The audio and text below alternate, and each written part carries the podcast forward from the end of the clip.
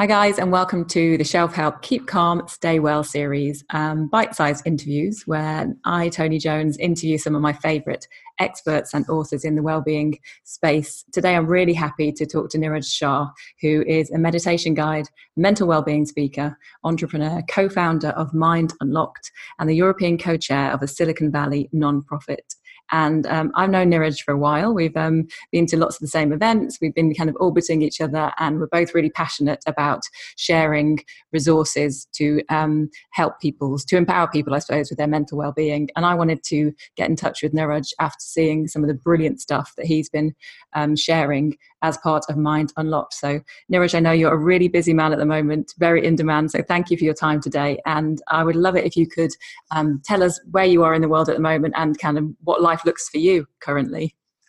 Sure. Well, well. First of all, thank you, Tony. It's a pleasure to be here, and I love the work that you do as well in across shelf help and the other things that you're involved in.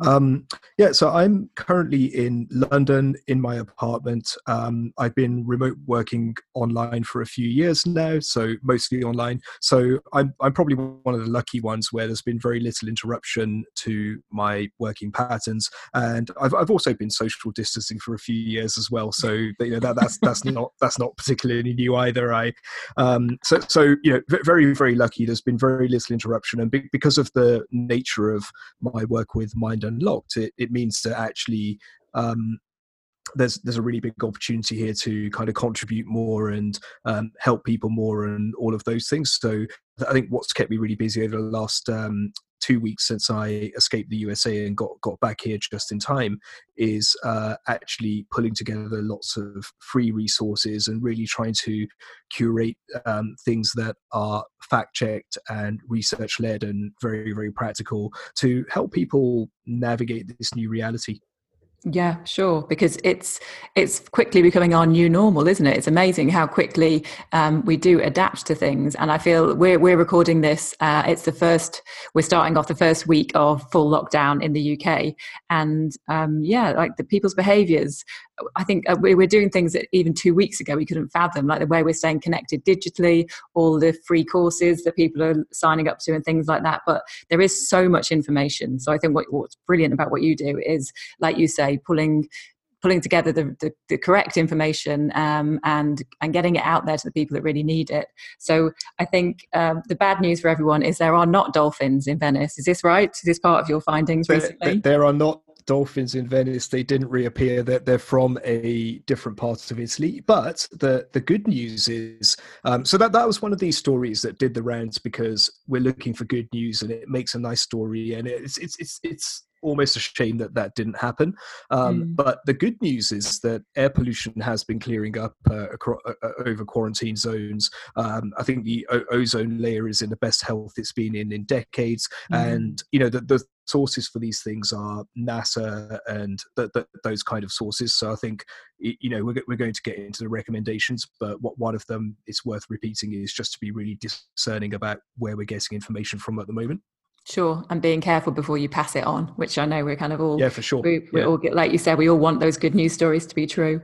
Um, what what about you personally? How are um, what we're doing is asking our friends how how they are staying well mentally, physically, and spiritually, and then maybe to share some advice based on their work. Sure. So you talked about the fact that you're you're good at social distancing already. Um, that's yeah. because I think you you you made some lifestyle changes, and so you kind of drew back a bit from from maybe the kind of the full on social commitments. But um, uh, is there any is there any way that you've changed oh, just over the last few weeks or so? Then any of your practices or anything that you um, you do? I think I think a new one for all of us has been the fact that uh, you know this thing has happened around the world, and every news story is about COVID or Corona. Every mm. everything we hear from friends and family, and um, even in business conversations, is about that. So I, th- I think the major change that I made very very early on um, after you know I, I, just got back into the UK two weeks ago, and this whole thing kind of escalated maybe about ten days ago.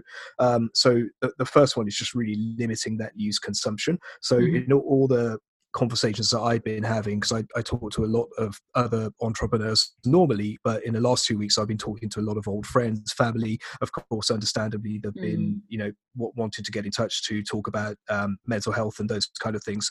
Um, and there's a clear correlation in, in all of those groups between the amount of news somebody is consuming and their levels of anxiety. So sure. I think for, for me, I, am limiting my news consumption. I, I check the news twice a day. Um, I put some boundaries around that, and, and I'm very very careful about the sources uh, of of that news. So um, you know, good, good, sources are things like the World Health Organization or Public Health England, or mm-hmm. um, uh, you know, I, I try and watch the Prime Minister's updates myself rather than mm-hmm. reading a news report about them. But bad news sources are Karen from Facebook or your long lost yeah. auntie who's suddenly become a pandemic expert. Yeah, I know. Do you have any advice though? Because it's it's hard to yeah. maybe it's easier to kind of not turn the news on or to change the channel, but it's harder to not let those WhatsApps in or to let the the phone call from the mum escalate. You know. So do you have any any advice for social more social boundaries maybe? Yeah, it's a, it's a tricky one, but um, I'd say that uh, you know if if somebody is consistently sort of sending not helpful news stories, you know, and by not helpful I mean whether they're triggering or whether it's causing anxiety or whether it's just annoying. Mm. Um, I, I, think it's worth um, you, you, know putting a boundary around that in a couple mm. of ways what one is that you can um, speak to them or message them and say hey look i'm really trying to limit my news consumption so i appreciate it if you don't share this stuff um, yeah. so, so, so, much. And if, if that's not working, then then I'm a big fan of kind of like just muting conversations. So what things like WhatsApp, um, they have wonderful features where you can mute somebody for seven days and that kind of thing. And you know, of course, it's not always possible when it's a really close person. But at the end of the day, if um, you know if somebody really needs to reach us, they can ring us and and, and all the rest of it. So I think it's um, it's really important to look after ourselves first because mm-hmm. if we don't look after our own health we can't help the people around us and and um, so so I think I think it's almost this idea of being a little bit selfish first so that we can be more useful to ourselves and others from that yeah. position yeah absolutely and I suppose um, lots of us who kind of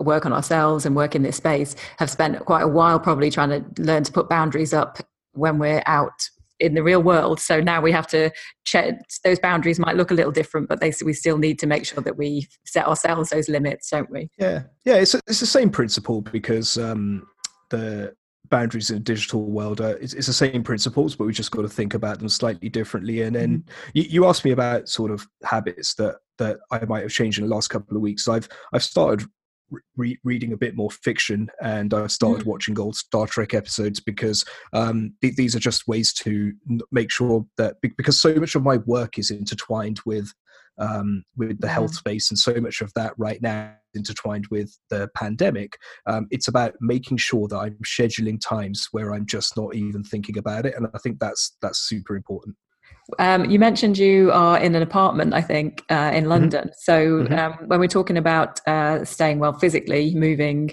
obviously we're, we're currently still allowed out once a day. So um, what what do you? Is there anything specific you you need to do every day? Do you have a practice, or are you just kind of making sure you get out into the fresh air? Yeah. So so I'm I'm using this time to actually um, get get a little bit fitter and um, do a mm-hmm. little bit more of those those kind of things. So you know, um, part, partly because I know what the relationship between that and mental health is, which is essentially that you know exercise is a really important piece of that.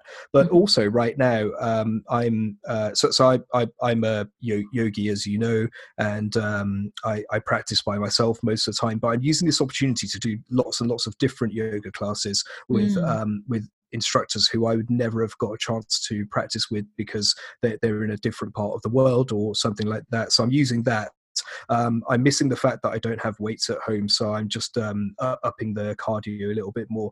I, mm-hmm. I, managed to get my hands on a virtual reality headset not so long ago, so I'm actually do, doing quite a bit of my cardio in, in there now.